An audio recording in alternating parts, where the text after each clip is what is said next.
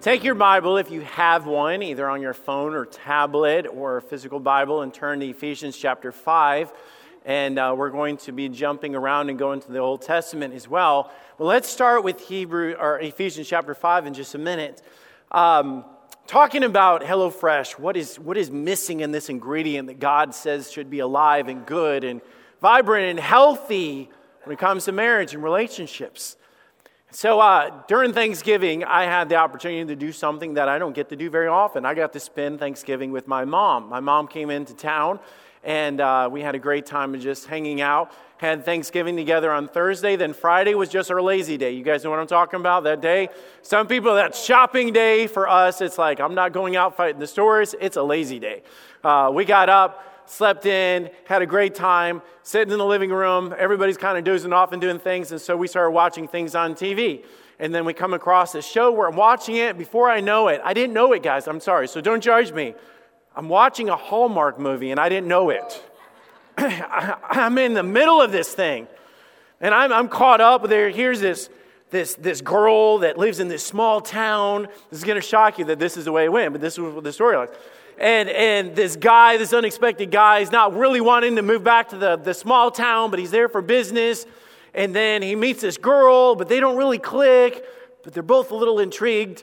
And then the storm comes in the town, and this, this tree falls on her house, and he shows up and like takes this chainsaw and he just takes care of it. And she comes out and says, What are you doing? Well, the tree fell on your house. Well, I don't even know you, but I, I saw this need and I'm taking care of it for you. And, and she's like, Well, whatever. And she just does her thing.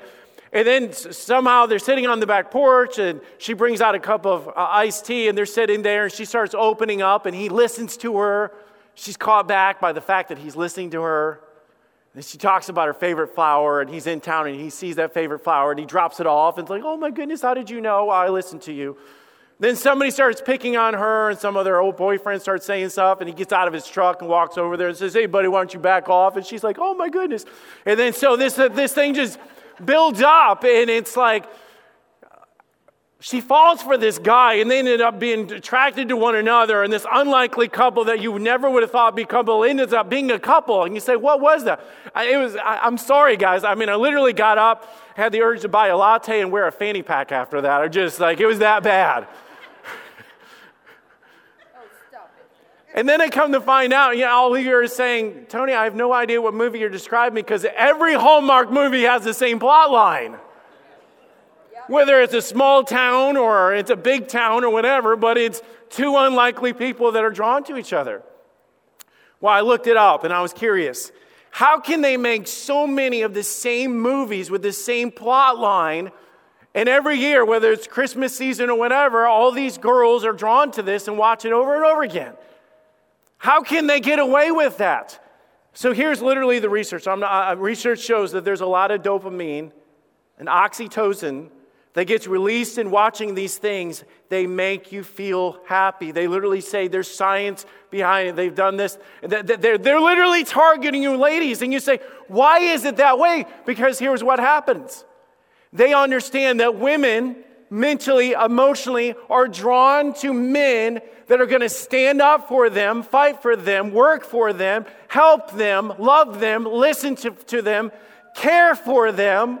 And they make movies about it because they say it sells. You know what? Here's the thing they could have just skipped all the research and just realized that that's what the Bible says. Those are, those are the ingredients that God says that women are drawn to. And I know, I know there's going to be some. I'm a woman. I don't need all that. Uh, just pay attention, please. They take these things that they know a woman craves and desires, and they just change the plot change the color of the dude's hair and the, the scenario in the backdrop and the color of the pickup truck that he's driving, and they just redo it over and over again. See, the thing is, just like any, any kind of recipe, you can take two opposite things, put them into the recipe or put them in the bowl or whatever you're making, and all these unlikely things form together to make something that you couldn't imagine. It's, it's like taking flour and taking eggs and putting them together. And you're like, that's not the same. That's not the same. Okay, let's try it. You, you, can take uh, cocoa powder, you can, and then you put this, just a smidge of salt and, and things like this, and you just, does that matter? Yes, it matters. If, if the recipe calls for it, don't leave it out Because it's not going to work if you leave that out.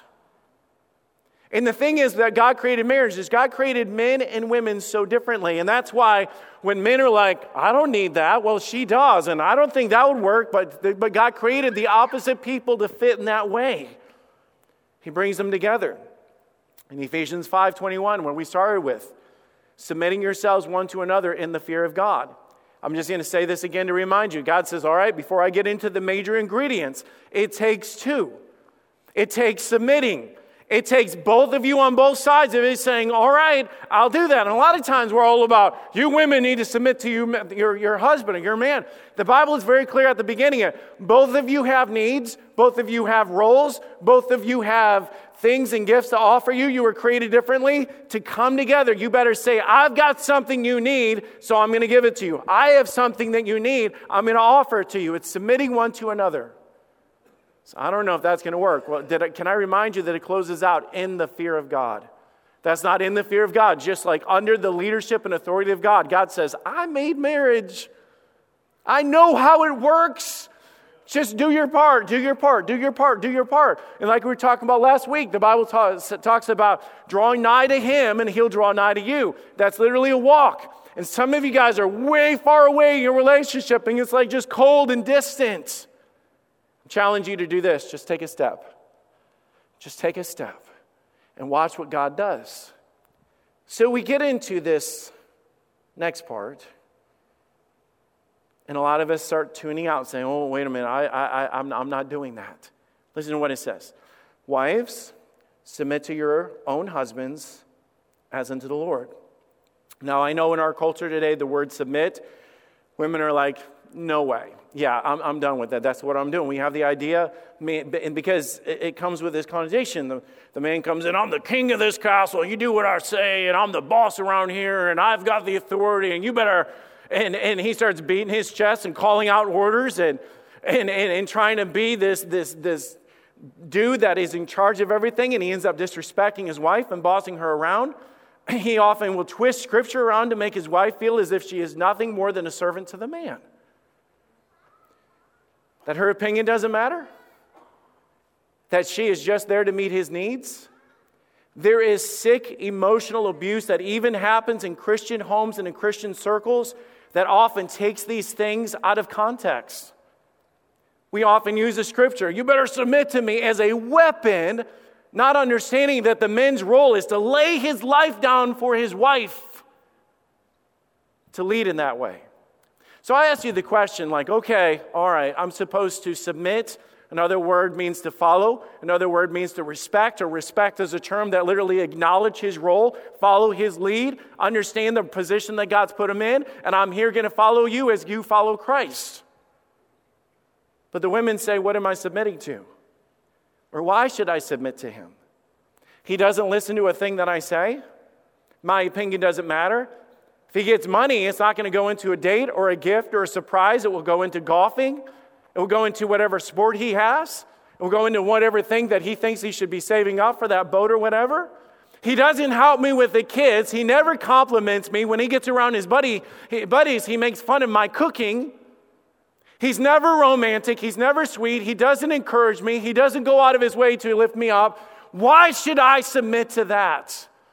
Can I explain to you guys when God makes something, there's an attractiveness there. If, if, if, the husband is doing his job and the wife is doing their job, it's like magnets, okay? Now, now think about how magnets work. If you take them and put the same size together, they actually each, push each other away. But when you acknowledge that they were made differently, the fact that, that God made the role of a husband and the role of a wife and the needs of a husband, the needs of a wife differently, they attract. The world fights against us being different. They try to blur the lines all the time and say, well, we're all, now in value, we are the same. And I'm going to prove that through Scripture. When it comes to our opinions, when it comes to, I, I, I tell you what, if, if, I didn't know how to submit to my own wife and understand that she has an opinion about things, that perspective of things, I'd be in a lot of trouble.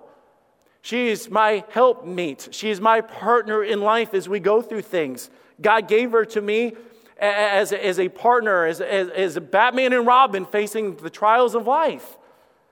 But I need to explain the foundation of this. Because if we're going to respect our spouses and we're going to put that ingredient in there that is vital, then we, understand, we have to understand why.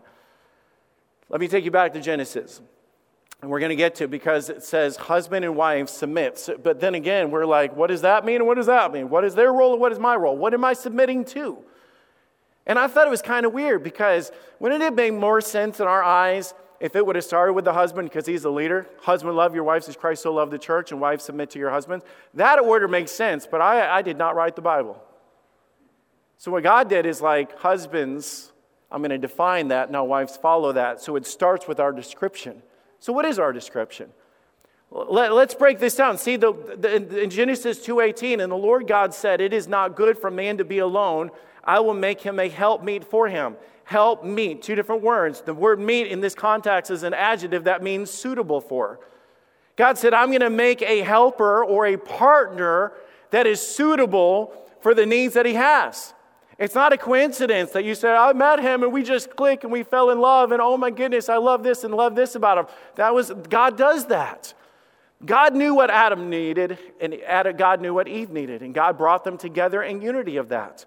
That is so important why we start our marriages, walking with God so that God brings the right people into our lives. Because oftentimes we create a disaster because you marry somebody that God did not design for you. You did it in the flesh, you did it out of lust, you did it out of obligation or whatever it was, and it wasn't God leading you, it was you.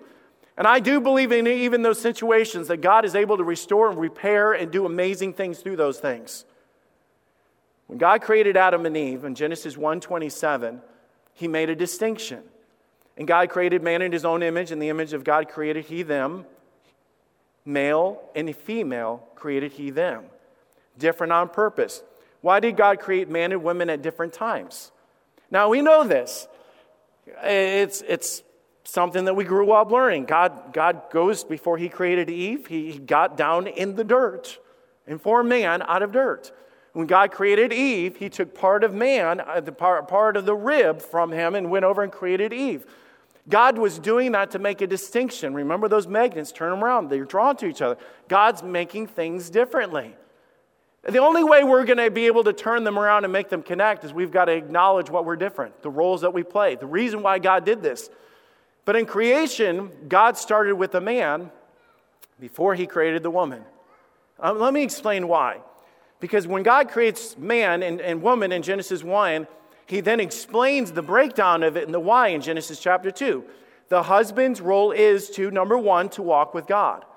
Now, I'm going to describe. You say, what is, what am I supposed to, to, to, to uh, sorry, what am I supposed to submit to? What am I supposed to follow? God says, let me describe it.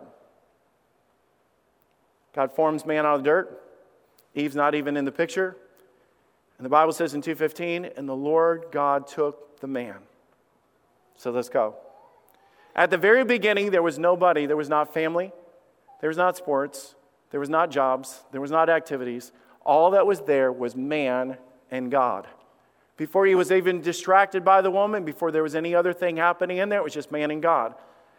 He was drawn to God. He drew his strength from God. He got his instructions from God. We learn our role from God. We learn to submit from God. Adam had to submit to God. He was learning the understanding of what he was supposed to do. This was training for him.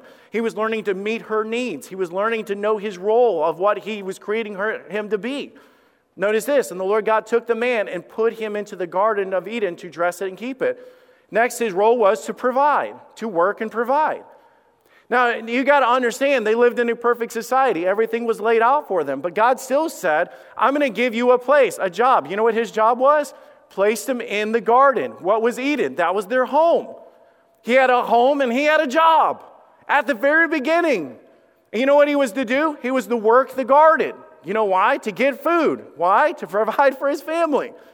This was before the curse. If you like, I got to work a job because of the curse. From the very beginning of time, God created it where man would have responsibilities. And this responsibility came into play before Eve was ever created. He has a job. I challenge you, men. And I know their circumstances. I know men that, that, that they hurt their backs or they get in tr- uh, some sort of uh, physical problems and they can't. I, I'm not talking about that. I'm talking about just the role of when God created it for men to step up. I challenge every mom and dad teach your kids, teach your boys to work. Teach them to step up. Teach them to get a job. Teach them responsibility. You know why? Because one day he's going to step into that role that God's created him to do that. His job is to work, his role was to protect. the Lord God took the man and put him into the garden. By the way, everything we're talking about, Eve is not present yet. And there's a reason that God didn't say, and Adam and Eve, Adam and Eve. He was breaking it down. Put the man into the Garden of Eden to dress it and keep it. Two separate things that he had to do. The word keep means to guard, to protect. That's why we have the word guard your heart, keep your heart, put up walls around it. God was acknowledging in this world, I'm going to give you things. I'm going to give you responsibility, but I want the man to step up and protect. I want the man to take charge. I want the man to establish his home on the rock and give them something solid and foundational in life. And man, you better have her back and let her know that you have her back. She needs to know that. It wasn't just her home, it was her heart. When God created Adam, he created Adam from, or created Eve, he created Eve from the bone which was closest to his heart. You know what Eve had in her body that came from him? That bone that went around her heart. Guard her heart. Be the man. Step up. Acknowledge the fact that God's giving you something special in your life. You're to guard it. I think this happens physically in life too, just to guard or be out front in front of them. Me and Jenny lived in Jacksonville, Florida, and we lived in a not great part of town. When we, we, we were just trying to find someplace that we could afford, there was all these break-ins around Christmas. People were like literally in the apartment complex that we're in, busting in. I was a little paranoid. I'm like, I, I didn't have a gun. I had these babies, but that's the only two guns that I had. Oh and so, so here it was in the middle of the night. We hear this glass break in our apartment. I was like, oh my goodness, I was scared to death. So what happened was we had this shelf and we taped our stockings, our, our Christmas stockings, on there. The night before, we filled them full of everything we were going to give each other next day. Well, we had this glass end table sitting underneath it. It fell and it sounded like glass broke. It wasn't glass. It was just the fact that it sounded like it. I jump up in the middle of the night. I grab the first thing that I could find, which was a broom. Run into the living room. and I'm like, woohoo! You know, like Jenny walked down, she said, So you're going to protect me with a broom. It was like, she felt safe, buddy. She felt safe. But there should be an instinct inside of us as men. God gave me a wife, and I'm going to do whatever it takes to provide for her and protect her. She needs that. To step up and verbalize this, show this. His role was to be a spiritual leader. Genesis 2:16 and the Lord God commanded the man He's not in this saying of every tree of the garden thou mayest freely eat but of the tree of the knowledge of good and evil thou should, uh, shalt not eat of it from the day that thou eatest thereof thou shalt surely die. Here God gave him a responsibility and said I'm going to teach you how to lead I'm going to teach you right from wrong. God could have easily did this with Adam and Eve. God says I'm going to do it with Adam. You know what you're going to do Adam? You're going to pass it down to your wife you're going to pass it down to your kids. I'm going to, I'm going to put you in a position to teach and to lead. That, that doesn't mean that women don't grow in the Lord. It doesn't mean that they don't receive things from the Lord. It doesn't mean that we're not responsible for that. Me and Jenny, when in our relationship, iron sharpens iron. We both go back and forth with this. But we have a responsibility to lead our family, to be the spiritual leader. God told man, I need you to know this, and I need you to lead in this way. And then his role was to commit.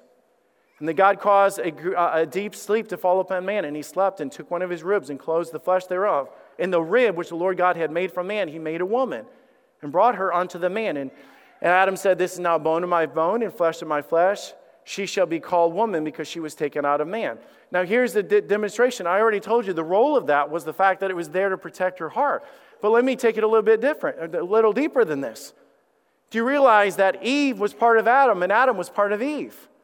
No other relationship is described this way in Scripture. And a lot of times we're like weird when we're te- teaching kids about it. God took the rib from Adam and he made it Eve. And you're like, was God running low on parts? I mean, I mean, he couldn't, he ran out of dirt to make her, of it, but he was, it was different. God was literally saying, I'm gonna, I'm gonna make you guys part of each other. I created man, now I'm gonna create marriage. I created man, now I'm gonna create a relationship. And he brought them in. So Adam and Eve get into a big fight. Adam goes before God and says, I'm sick of her. God says, All right, go ahead and separate. Eve, I want my rib back. The only way that can happen is God would have had to rip her apart and take from her that which was meant to guard her heart. And I tell you, Satan loves to see that. I'm not beating anybody up that's ever been from divorce, been through a divorce. I'm not saying that at all. Um, please hear my heart. I, I told you before that God forgives and God restores and God does amazing things. But I tell you, God's goal is till death do us part. God's reason for marriage is to bring us together. And God gave that very illustration from the very beginning of Genesis to bring them together unite them in such a way that they are bound together in such a way that what God has put together, let no man separate. Commitment. A lot of times, we in relationships, we want the benefits without the commitment. She's not listening to me. I can't get her to follow. She has no respect for me. Um, are you guys living together? So there's no commitment. At any point, you guys could walk away, but you want, you want all the benefits of a committed relationship of uh, till death do us part, for better, for worse. We want that part of it, but we don't want the commitment part. Can I tell you, it doesn't work that way? We try to live like we're married and the benefits that we're married, and our culture today does this constantly, and it doesn't work. But what happens emotionally, we bind ourselves together and then we pull each other apart. And then it's like, man, I, I, I'm falling apart. I thought I loved him because you stepped into the realm of marriage without the commitment of marriage. It doesn't work that way. It doesn't work that way. God had a plan for bringing them together before they ever were sexually involved with each other. That God had a plan to bring them together and this commitment to bond. By the way, God did the commitment. Men are a reflection of God. We are there to tell our wives, our spouses, I will never leave thee nor forsake thee. We don't get upset and throw out the divorce word. You know why? Because when we throw out the divorce, it puts it in the back of their mind. One day he's going to walk out of me. Jesus never walks out on us. He said, Love your wives as Christ so loved the church and gave himself for it. It was an example of that. But then, with all of these things coming together, God established accountability. The husband's role is to be accountable to God. Back to Ephesians. For the husband is the head of the wife, even as Christ is the head of the church and the Savior of the body. Therefore, as the church is subject unto Christ, so let wives be to their own husbands in everything. The head, the leader, the one out front. Let me go back to the illustration. You know how the world will take things and say, oh, this is how it works, like talking about relationships and the things that should be there. They did the same thing with this. Everything that we know in life has to have a leader, has to have a head. Somebody's got to be out front to make the call and, and head the direction. There's got to be a point man. There's got to be somebody accountable when things go wrong, we, we hold them accountable. Let me give you some illustrations. A nation has a president. A company has a CEO, an army has a general, a ship has a captain, a church has a pastor. A team has a coach, a store has a manager, an airplane has a pilot. I'm going to ask you, in any one of those things, is that person uh, steering the, the, the plane or flying the plane or whatever, are they more important than anybody else? Absolutely not. But the responsibility that's been given to them is to make sure that they go through all the checks and balances to make sure everything's in line prepare the cabin for takeoff. We're about to land in this. We're going to make a detour of this. Why? They've got to be at the front, watching out, listening to the commands coming into their headphones and make sure they stay on track. That, that's not just a Bible thing, that's something that we, we, we live out in, in, in, in society today. Someone has to lead. Allow me to explain the order that God has put here. In 1 Corinthians 11:3, but I would have you know that the head of every man is Christ. The head of every woman is the man, and the head of Christ is God. Now, we struggle with the idea that the husband's the head of the home, and the wife is to submit and follow his leadership or follow the role that God has given him. Say, I'm not doing that. Well, can I show you who did do that? Did you notice that Christ is subject to God? Now you're going to stand back and say, whoa, whoa, whoa, whoa, wait. I read that, but can I remind you that God the Father, God the Son, and God the Holy Spirit are three in one? You guys understand that the Trinity. Would anybody say that God is more important than Jesus or Jesus is more important than the Holy Spirit? None of us would say that. But the illustration that God was saying that, that Jesus had a different role to play. Okay, here's the role that he played. When he was on earth, he, he came, I and my Father are one. Even the fact that Jesus sent his Son in the world, he, he put an order there.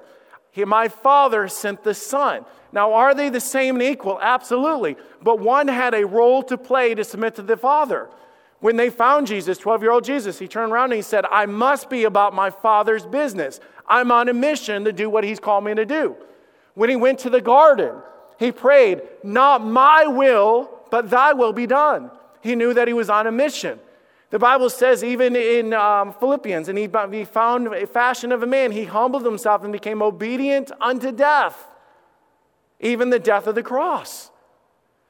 Jesus came to live out the role to die for us in respect to the authority of his Father. How is Eve to know what was right and wrong? She was supposed to get the instructions from her husband. Now, I'm going to ask you guys a deep theological question, okay? And I want you to yell it out. Who ate in the garden? Who ate of the tree first? Okay, let me ask you again. Who ate first? Eve ate first. Adam followed. So I'm going to ask you when it comes to the accountability of what happened, do we blame Eve or do we blame Adam? Really, it, it depends on if we're asking a man or a woman, okay? well, a lot of times Eve did it, she ruined everything. Well, the Bible actually says, For by sense man, by man came death, and by man came the resurrection of the dead. For as in Adam all die, even so in Christ shall all be made alive. Eve is not mentioned. Why? Because Adam was accountable. Let me take you back to the story. After they sinned and they ran and hid themselves from God, they're in the garden. You can remember the story. God walks in the garden. He says, Adam, Eve, where art thou? Adam, Eve, where did you go and hide? Is that what the Bible says? We tell the story like that all the time, but that's not what happened. And they heard the voice of God walking in the garden in the cool of the day, and Adam, his wife, hid themselves from the presence of the Lord amongst the trees in the garden. And the Lord God called unto Adam and said unto him, Where art thou? Why? Adam was to lead his home. Adam was accountable to God. Adam was responsible for his family. Eve was to follow the leadership of his husband. And when Eve messed up, Adam messed up because he was accountable to God. We're explaining what are we submitting to? What are we respecting in the home? Why is it not working? I'll ask this men right now. Men, how are you doing as your role as a husband? Well, she's not submitting. Oh, okay, we'll talk about that. What is she submitting to? You say, I'm the husband. Okay, define that by the word of God. We just did. Your job is to lead spiritually, your job is to be accountable to God. Your job is to protect. Your job is to provide. Your job is to walk with God. How are you doing? Well, it's not working. Um, okay. How are you doing? I'm not saying any of us are perfect. But a lot of times when things are messed up and things are not working right, it's because we're, we're, we're holding our wife and we say, Wife, submit to your own husbands. And the wife says, I thought you were to lead. And there's this mess up that happens in here. Can I, can I pause and interject something as we go here? Oftentimes, and I, I said that I want to make this about every age group, okay? A lot of times, this is not happening in the relationship of marriage because the wife or the, the girlfriend is not dating the right kind of man. Dating is not a ministry, it's not an outreach. I'm dating him right now because I'm going to bring him to Jesus. If he's not walking with Jesus, you should not be dating him. You should not be dating him. Dating is not a ministry. Don't look for a fixer upper. Don't date a project. Don't date a guy with potential. Look for the guy that is living the role. Well, once he gets into that role, no, no, no, no. Before Eve was ever created, God said, Here's what you are to be. And then Eve was brought in. The Bible says, Be not unequally yoked together with unbelievers. For what fellowship hath righteousness with unrighteousness? What communion hath light with darkness? When it comes to lost people, go out of your way, love them, lead them, be the example, and teach them who Jesus Christ is. But when it comes to a relationship of dating for a potential mate, do not cross the line of dating somebody that is not a potential mate. You wonder why is it not working? Because you are unequally yoked. It's like bringing oil and water together. Uh, the, the, husband, the Bible says that you, I'm supposed to you know, follow you as Christ loved the church, and you're supposed to love me in this way. And the husband says, What? Bible? I'll do what I, I, I my old man taught me to do it this way, and that's the way that I'm going to do it. They're not going by the same recipe, and it won't work.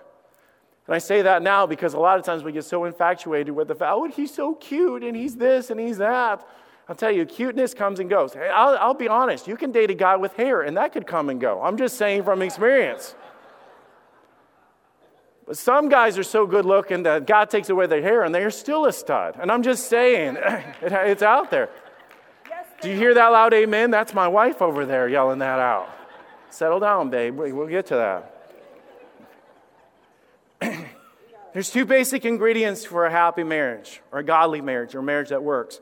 Ephesians 5:22, wives submit to your husbands as unto the Lord. Verse 25, husband love your wives as Christ so loved the church and gave himself for it. She needs love, he needs respect. The University of Washington did a study with 20,000 couples over the span of 20 years. They literally measured their heart rate, they sat them down, they interviewed them, they put them on lie detector tests. They published a book afterwards that say why marriages succeed or fail they came up with this conclusion after 20 years and 20,000 couples of this. They say men need respect, women need love. They could have skipped 20,000 interviews and just read the Word of God. See, the thing is, the way that we're programmed is the fact that we were programmed by God, and God just tells us in the Bible how this is going to work. And God lays it out for us. There are struggling marriages today because the other person is starving to have their needs met, and we get into this stalemate. Sometimes we can't even put it in the words. But let me just hit this hard as we close this, this one ingredient. The Bible says, Wives, submit to your husbands as unto the Lord. The word submit literally means respect or honor or stand behind them. Get behind them as they follow God, you follow them as they answer to God, acknowledge the role that they have been given. So I'm going to ask you guys some questions and just kind of do this in checks and balances. How does the wife respect her husband? I ask you this Are you his supporter? God brought you into his life to support him as he follows God. now, some of you, I know in the back of your mind, say, It's not working because this isn't there and he's not this, and I married a girl that doesn't even want to go to church. But here's what I'm going to go back to. You can't change his heart, but God can. All you know to do is when God says this is what should be there, is take the first step. Say, is that going to change his heart? All I know is to preach what he said. I can't, I can't play Dr. Phil. I can't, I can't jump into these situations. All I can do is give you God's word. Marriage is God's program. Let him do the work. But are you his supporter? As he follows God, you follow him because he's accountable to God to do this. So he needs you. Listen, he needs you to have his back. He needs to know that as he steps up to do his job, that he, you're going to encourage him as he does this. Satan will step in if you go back to the role. Adam's doing his job. Satan just looks up and says, I can mess this up. And he walks right in. Genesis chapter 3, verse 1. He walks right in and starts to mess it up. I'm telling you guys, your husband needs to know that you acknowledge his role. Because a lot of times you just view it as like he's the boss or he's trying to do this or he's trying to be, be in charge of everything. If he leads your family to be in church, respect him and follow him. Respect him and follow him. If he puts standards for the home and he addresses your kids and says, listen, this is what God wants us to do and this is right and this is wrong, don't listen to your dad. He's old fashioned. That's not what's popular. That's not what's in. You need to follow him as he follows Christ. Because I'll tell you what happens next. Genesis or in Ephesians chapter 6, children obey your parents in the Lord. It's hard to obey your parents when they're on different pages. But God had a plan. Satan knows if he can mess up the man, he can mess up the relationship, he can mess up the kids, and that's what happens. God had a plan. If you are married to a man that desires to follow God, give him give thanks to God and back him up as he does it. Support his efforts. Do you see how hard he works? Do you see how he leads your kids? Do you see how he acknowledges God? Do you see how he spends time with God? Then back him up. He needs that. Number two, are you his encourager? Husbands need encouragement. We are hardwired by God to need this. Let me break this down and illustrate this. Again, in the society that we have, there's not a woman's sport that you could go to that you're going to find a bunch of guys on the sidelines with pom poms. Well, actually, I don't know. It's 2023. Maybe you do. but I'm saying if you want to find cheerleaders, go to a men's sport and look on the sidelines, and you're going to find girls out there yelling out, You can do this, go, go, go. Why is that? Because we know that we're hardwired to be enforced or encouraged as we run the race, as we do what God's called us to do, to know that we have people cheering us on. And God created women to be the closest thing to their heart, to know their needs, to know their struggles, to know what they're going through, and to have their backs as they go through this. John Eldredge wrote the book Wild at Heart. He was talking about raising young boys to be men and, and what that means, and, and, and not to be feminine and not to be passive, and you know, all this, and to, to understand what it means to be a man and a leader and a fighter and to stand up for what's right. He gave this illustration in the book, and he said, Take your son playing at a ball game. He gets out there and he, you're cheering him on, his mom and dad, and you're saying, Go get him, slugger. Mom and daddy love you. You've got this. He's sitting there doing his thing, getting ready to bat take that girl, the teenage girl from his class, walking up to that fence, just whispering the words, You've got this, buddy. Steps back, puffs out his chest, takes that bat, and hits it with all he's got. You know why? Because something in us is hardwired to know that the girl that we like or the girl that we love has our back and she's cheering us on. We're connected in that way, we're wired in that way. And a lot of times, what men will tell me and people will go through is like, I, I, I, work eight, 10 hours a day and I get this done and I take care of this and I love her in this way and I do all these different things. And I walk through the door and all she'll do is like, Well, you forgot to pick up your shoes. Did you notice that the heat's on in the house? Did you notice that you have a car to drive? Did you notice that I got up early this morning, that I went out in the cold, and that I worked all day and I came back? Do you see what I do? Do you recognize the work that I put in it, or is it just the negative? And I promise you, it's easy to find the negative. You can always find the negative. But do you see what the positive is? Ephesians 4.29, I think it is, the, the Bible talks about um, the, the, the words that we're to say. If you notice, this happens right before this description. It's one chapter over. And he said, talk about not words that corrupt, but words that edify, that it might minister grace to the hearers.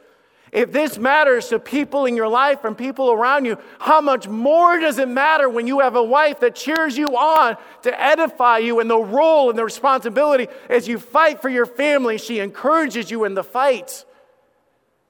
We need affirmation.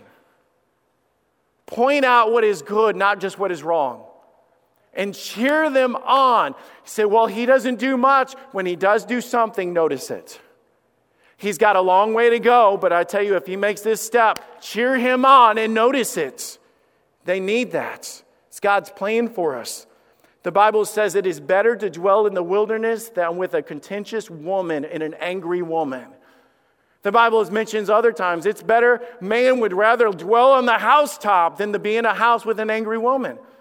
And sometimes we get things out of balance because of the fact, and I, and I know stress in life, but we've got to open our eyes and say, God's blessed me with a man that is fighting for my family and trying to do what's right. And I'm not just going to argue and debate with him about everything. Because eventually the husband will get in his mind just saying, I don't want to go home. I don't want a date night. I dread walking through the door. I, I dread seeing her. I'm going I'm going to hear what's wrong and hear what I'm not doing right. When Jen and I first came to fellowship, I was uh, a youth pastor. And I was stressed to the max. I was doing the youth rally at the time, if anybody remembers, and we were building stages and bringing in teenagers. And it was one of the most fun times of my ministry and one of the most stressful times of ministry. Just balancing everything that I was doing. And I told Jenny that morning, I'm just stressed out. I'm tired. I said, I'm so worn out, babe. I'm so worn out. Well, we, we had young kids, and date nights were more complicated in getting out. And I remember I came home, and walked through the door, and she had a candlelight dinner, and I'm like, What is this? I said, Where's the kids? She said, Don't worry about them. She had them locked in the basement. No, I'm kidding. she, she, she, she actually did, but not locked. She, she set up games and stuff for them in the basement. And then she went to Redbox and rented us a movie, and we had dinner, and we sat on the couch, and we just snuggled, snuggled, sniggled. That's the next level of snuggling. You'll get there. Sniggling. And we just sat on the couch, and I tell you what, I needed her to see me in the role that I was doing and the stress that I had and the responsibility that I was carrying. And she just bared my burden and got behind me and acknowledged what I was doing. And I didn't have to say, I'm really tired and worn out. Will you, will you see what I'm doing tonight and help me encourage me? She was stepped up to do that. She needs your support. He needs your support. He needs your encouragement. And he needs you to be his lover. When God created man and woman, God created them differently. And God created them with different needs that they had in their life. And, and let me just lay it out there. And, and the Bible says, and they were both naked, the man and his wife, and they were not ashamed. When Adam was taught his responsibility and God taught him to be the man and to be the leader and, and like then, then god was going to prepare him for what he needed. Now just think about what happened in this. Just go by the timeline of this. God says i need you to be this i need you to be this i need you to be this for her. He wakes up and what is in front of him? A naked woman. It's just the bible. And god has established intimacy from the very beginning. Intimacy is the fact that God brought two people together and connected them in an emotional bond that is totally different than any other relationship, brought them closer than any other relationship, created a bond that was different than any other relationship, made them connect in this way. Why is that? Because God put something inside of a woman to draw and be attached to communication. And God put something inside of a man that was physical. And now those two things balance each other out, they connect. The woman is drawn to a man when she feels like I'm listened, I'm heard, you provide for me and things. She's drawn to that. The man is drawn when you see my needs. You understand that he was created by God to be a sexual person. I know it happens on both sides. I'm not saying that it's not. But God makes it dominant one side to create balance within the relationship. And a lot of times this is not happening. It happens in the honeymoon phase, and they're, they're, it's all about that. And, the, and then what happens is we get married, and then we get distracted. We have kids. The kids end up sleeping in the bed every night. There's unhealthy habits that we can create that ruin the intimacy in our relationships. We get stressed. We don't take the time. We stop with the surprises. We stop with the effort. We stop with all these things, and then both of us feel distant because God created us to be intimate. But all these things get in the way and push us apart in relationships. And by the way, if God made sex to be part of marriage, and God made men to desire that in the relationship, to draw them close and to make them addictive, go ahead and read Proverbs. Read Song of Solomon. This isn't just me making this up. It's in the Bible, and we should be preaching this. And if we preached it more, we'd have less casualties. Say this is awkward. Well, at least you're not me right now, okay? But it's biblical. And the less we preach it, the more casualties we have. God says, I'm going to create this desire inside men, and I'm going to create the outlet through his wife, and I'm going to make it good. But let me tell you, if you take the outlet away and it's not there, the only thing that's left for them is sin. And Satan will be there the whole time messing with their minds. Your wife doesn't care. She doesn't see you. She doesn't know. And let me tell you, it's got to be initiated. It, has got to be both parts. The same way you say, I just want communication, and we'll talk about this stuff next week. I want communication. I want him to see me. I want him to talk. I want him to connect to my heart. So, can you imagine if that was the way that you did relationships? Is you walked him around, please talk to me. Will you talk to me? I want you to talk to me. I wish you would talk to me. Let's sit down and talk. And the husband turns around and says, Whatever, let's get this over with. What do you want to talk about? The wife would not be like, Oh, he's the man. She'd be like, You know what? It's fine. It's not just the words that you say, it's the desire of your heart to see the need in my life, and you step into that need to say, I love you. I'm going to submit to the need that you have and give myself for you. It's the same thing with sex and men. If he's got to beg and plead and hint and guilt, at the end of it, it is not fulfilling at all. And Satan works all over this. And we have casualties and couples that are going to church that feel so distant, and yet they have all the information. And the Bible even says, nevertheless, to avoid fornication, let every man have his own wife, and let every woman have her own husband. Let the husband render to the wife due benevolence. Literally, give her what she needs. Render it, give it, submit it, present it. Let the husband render unto the wife due benevolence, and likewise the wife unto the husband. And the wife hath not power over her own body. Well, it's not me, it's whatever. No, my wife, my life belongs to the other person and the husband. And likewise, also the husband hath not power over his own body, but the wife. You know what that does? It goes back to the initial thing about submitting, therefore, one to another. Let me explain this what's going to happen. You see the need in the fact that I need to be the leader. I need to step up spiritually. I need to protect her. I need to see her needs. I need to have her back. I need to give her security. I'll try it. And the wife is over here, submitting. I don't know what that is. He led us in prayer last night. He complimented me on dinner when he normally makes fun of me. He worked hard and then came home and helped me with the kids. Okay. And all of a sudden, submitting therefore one to another in the fear of God begins to change what you thought was so distant, so broken, so impossible, so not going to happen. And God made the change. But as long as there's pride, I'll move when he moves and I'll submit when she submits or he submits. I'll tell you, Satan's just in the middle going, just keep going, keep going, because a domino effect between you, your spouse, your kids, your ministry, and reaching the world. It's time to turn things around.